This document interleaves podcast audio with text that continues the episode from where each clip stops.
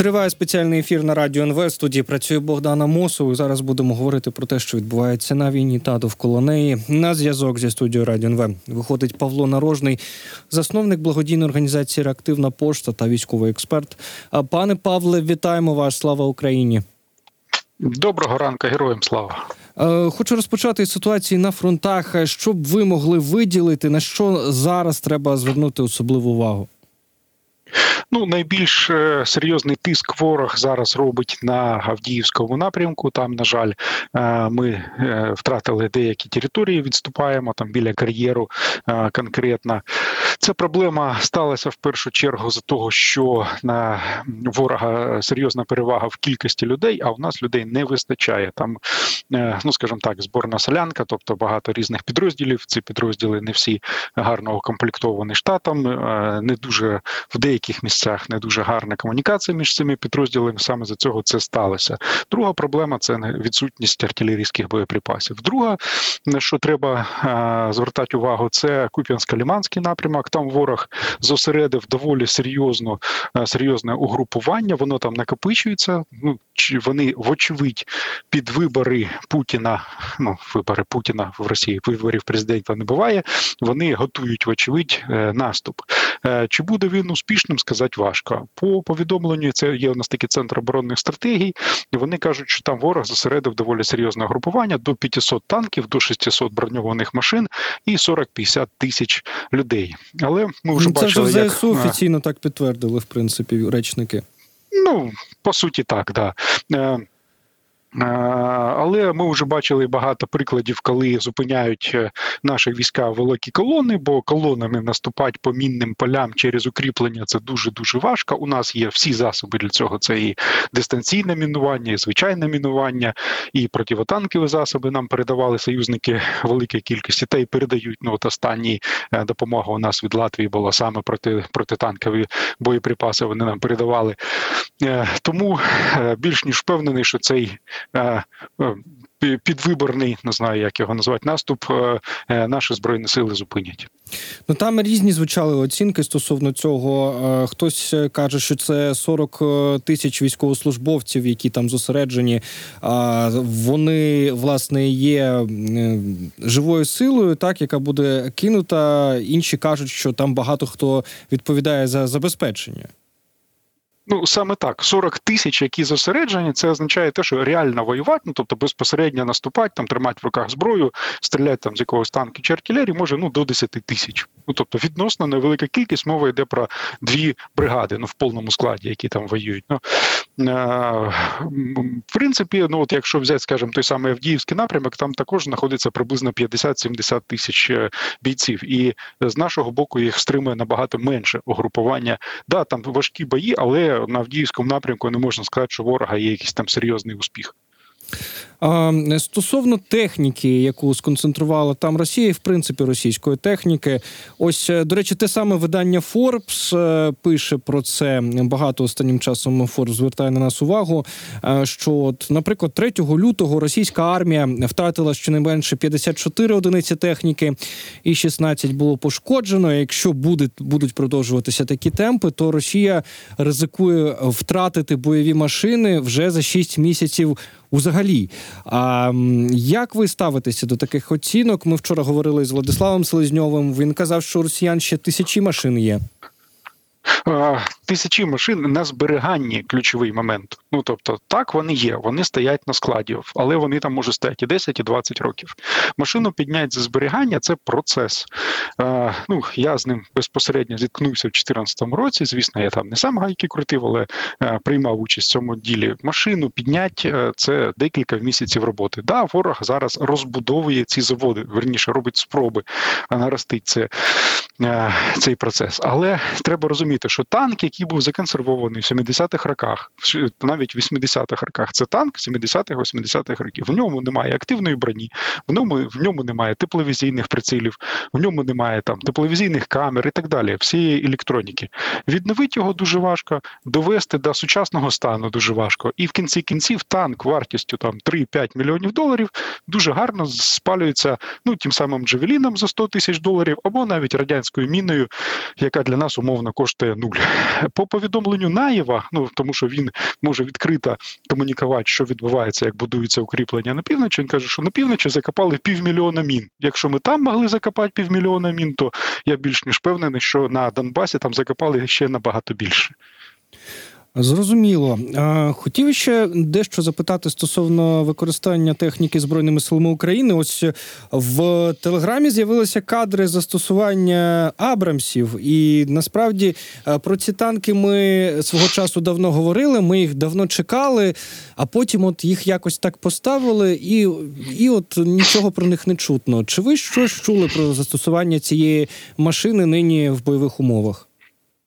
Ну, треба розуміти, що таке Абрамс. Абрамс це танк з газотурбінною установкою дуже потужною. Він, е, ну скажімо так, більш мобільний, ніж деякі автомобілі на дорогах. Тобто він дуже швидкісний. Це по суті танк прорива, танк наступу. Ми зараз знаходимося ну на всіх ділянках фронту в активній обороні. Е, танки, які ми використовуємо, ми використовуємо їх для підтримки дій піхоти. Тобто танк виїхав, там подавив якусь вогневу точку, е, зупинив, можливо, десь наступ і так далі. Але використовувати Абрамси для прориву, ну нам я думаю, що жодної ділянки фронту немає, де це можна було б робити. А, Крім того, треба розуміти, що Абрамс він дуже складний з точки логістичної. В цілому танки це такий кошмар для логіста, а, тому що треба підвозити неймовірну кількість палива, боєприпасів, запчастин і так далі. А Абрамс він ще складніший, тому що для нього треба підвозити конкретне паливо для цього танка. Тобто він не на дізелі працює, він працює на спеціальному авіаційному паливі. Тому е, я не здивований тим, що їх використовували дуже обмежено. Ем, стало відомо ще, що станом на сьогодні в межах армії дронів, ем, про яку е, раніше заявлялося, вже працює 67 ударних рот безпілотників. Наскільки це значна кількість? Що ви як би ви могли охарактеризувати це повідомлення? 67 урод. ну мені важко сказати, скільки це конкретно підро... конкретно операторів. Ну це в цілому дуже багато. Ну, якщо провести аналогію, там, скажімо, з артилерією, це ну, найбільш близький, скажімо так, від е, род військ, то, це можна сказати, що там, ну, якщо рота, то там, мабуть, є від 6 до 12 операторів, які безпосередньо працюють, та інші люди, які їх там якимсь чином їх обслуговують. Ну тобто, можна при, приблизно сказати, що там десь до тисячі операторів, які стріляють на ці 60 60 ударних рот. Тобто це величезна кількість. Ну вона звісно розмазана на ділянку фронту в тисячу кілометрів. Важко сказати, багато чи мало. Я думаю, що треба більше. Ем, ще також е, Кирило Буданов, начальник е, ГУР, е, закликав канадський уряд передати Україні понад 80 тисяч списаних авіаційних ракет CRV-7. А ми про них вже згадували в етері. Якщо вже очільник розвідки закликає їх надати, то це якось має швидко запустити процес, як ви вважаєте? Сподіваюсь, що так. От мене після вас сьогодні буде інтерв'ю з канадською радіо, які саме цю тему хочуть зі мною обговорити. Е, е, тут питання більше лежить, скажімо так, в політичному якомусь е, ракурсі, ніж в військово-технічному. З військової точки зору ми вже використовували дуже схожі ракети.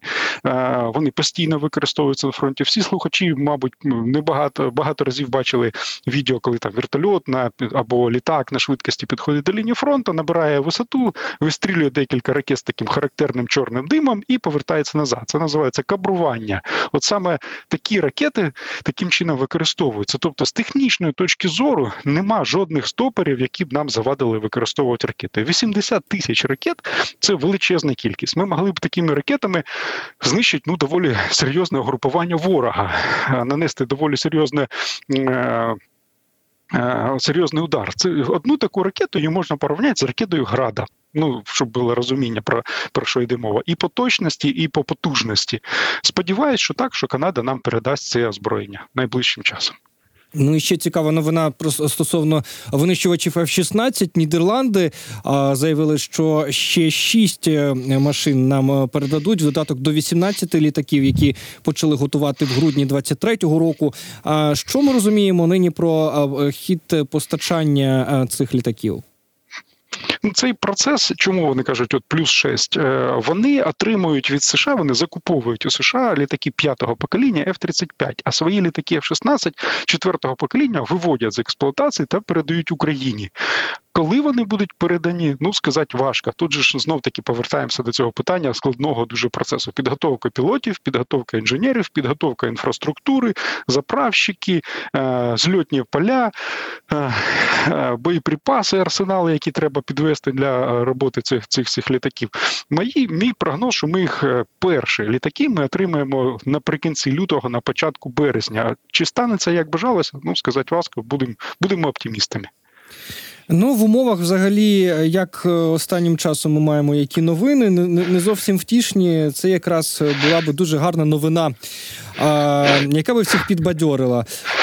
Також е, хочу продовжити е, авіатематику, е, тільки поговорити трошки про наших ворогів. Нещодавно стало відомо, що на Росії був розстріляний майор Олег Стегачов, командир бомбардувальника Ту 95 Про цю прекрасну новину повідомили в ГУР.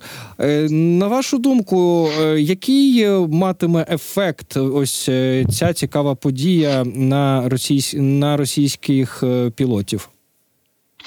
Е, ну от є такий, е, не будемо рекламувати е, російський паблік пілотів, дуже відомий, який веде Мічман Ілья Туманов російський. І вони написали там по цьому поводу. Ну, звісно, його керують там якісь ФСБшники, хтось йому там надиктовує, що писати. Він пише, що це був побутовий конфлікт. І стріляли, значить, не з автомата, не з пістолета, а з травмата. Ну тобто роблять спроби заспокоїть. Якщо такі провести трішечки аналогію, от коли Україна збила А-50, вони також казали, та не переживайте, це наш е, оператор ППО помилився і збив випадково літака 50 вартістю 300 мільйонів доларів, на борту якого було там 15 чоловік. Нічого страшного, не переживайте. Тобто вони розуміють, що буде серед пілотів паніка. Є у нас е, таке спів не знаю, як звати, товариство Сінтери, і вони кажуть, що російські пілоти масово почали видаляти е, свої інстаграм та е, сторінки в ВКонтакті, навіть сплячі. Тобто там, де немає ніяких апдейтів, якась сторінка там якогось е, п'ятирічної давнини, навіть такі сторінки вони зараз масово зачищають. Чи то з власної ініціативи, чи з ініціативи якоїсь там контррозвідки, але вони зрозуміли, що український гур їх на їх території буде знищувати. Ну як того капітана підводного човна, якого там вбили е, в Ростові, утилізували. Ну і ще, до речі, цікава історія, е, яка стала відома про роботу е, ГУР. Е, це те, що у Судані були взяті у полон і ліквідовані також. Хтось взятий полон, хто хтось ліквідований. Російські найманці із ПВК Вагнера. Навіть є відео, яке оприлюднили журналісти Kyiv Post, на якому власне видно, як українські військові допитують захоплених вагнерівців у Судані. На вашу думку, яке власне значення мають е, ці події, що може е, дати е, Україні ось ця історія? Ну і це просто така шалена, можна сказати, історія, що вагнерівців гур дістало навіть в Судані.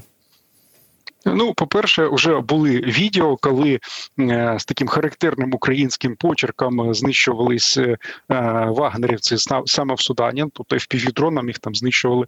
А якщо так взяти такі е, на те, що лежить на поверхні, це обмінний фонд. Ну тобто, кожен, хто потрапив в полон з вагнерівців, їх будуть міняти на наших бійців, які знаходяться в полоні. Але якщо подивитися глибше, то чому вагнерівці знаходяться в Судані в Африці? Тому що Африка це для них такий. Е, шматок дуже цікавий. Вагнерівці традиційно займаються, курують е, видобуток е, корисних копалин, золота, там всього чого тако можна. Там багато чого є в Африці.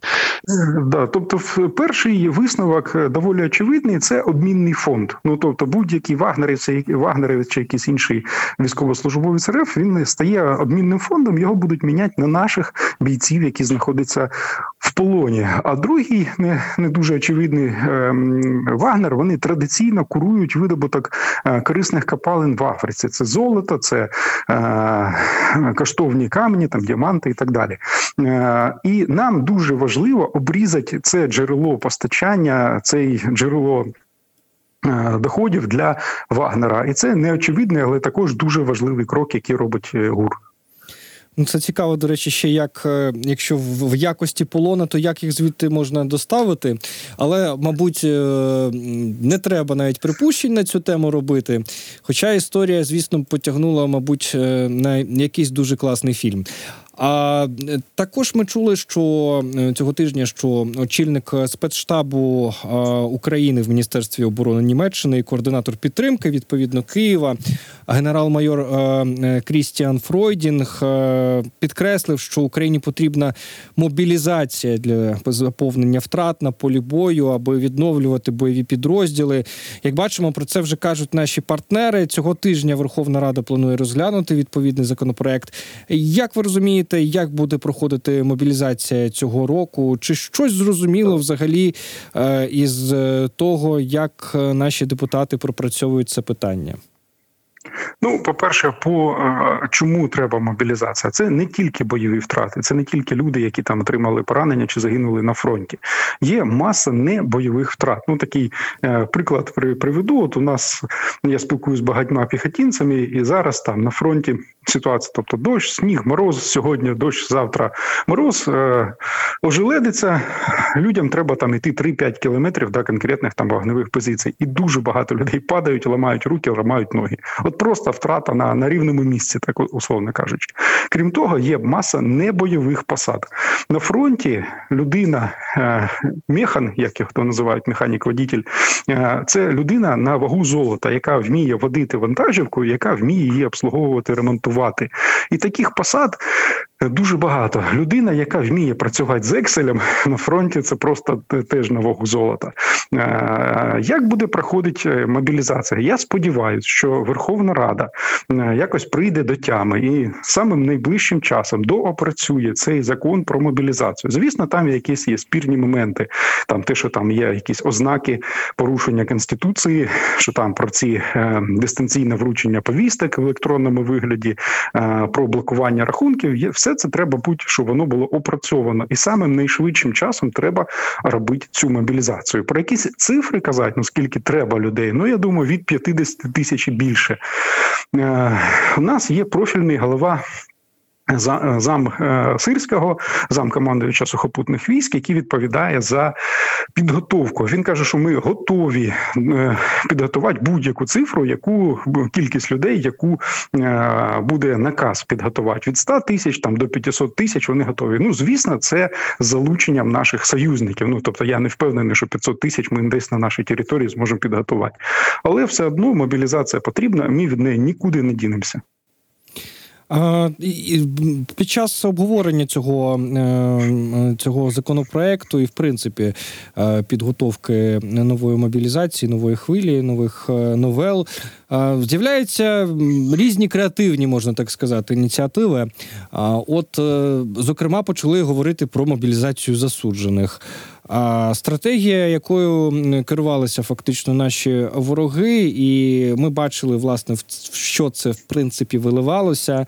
А Як ви бачите, це якийсь засіб е, в цій війні, чи це просто популізм? Це чистий води популізм. Е, По перше, коментар вже давав залужний на цю тему.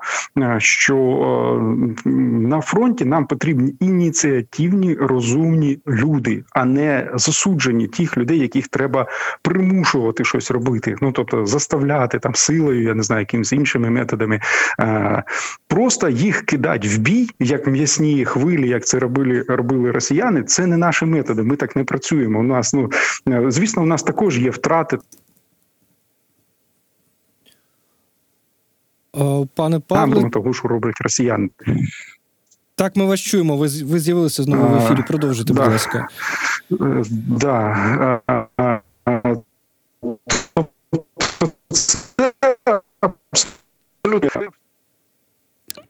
На жаль, на жаль, втрачається у нас зв'язок. Зараз спробуємо під кінець його покращити. Вийде у нас. Говоримо, нагадаю, е, про законопроект про мобілізацію, різні, е, різні ідеї, різні новели, які там ще з'являються е, довкола цього. Ну, от, власне, теж я бачив коментарі народних депутатів стосовно того, а чи мобілізовувати засуджених, чи е, не мобілізовувати. На жаль, не вийшло у нас е, відновити зв'язок, друзі. Нагадаю, що з нами на зв'язку був Павло Нарожний, засновник благодійної організації Реактивна пошта і військовий е, експерт. Зараз ми робимо невеличку інформаційну паузу. Далі новини на радіо НВ. І після цього е, поговоримо про. Е, Те, звідки Україні брати гроші, як нам в цьому можуть допомогти е, конфісковані у Росії активи, чи будуть вони конфісковуватися, і яка взагалі е, доля ось цих російських ресурсів?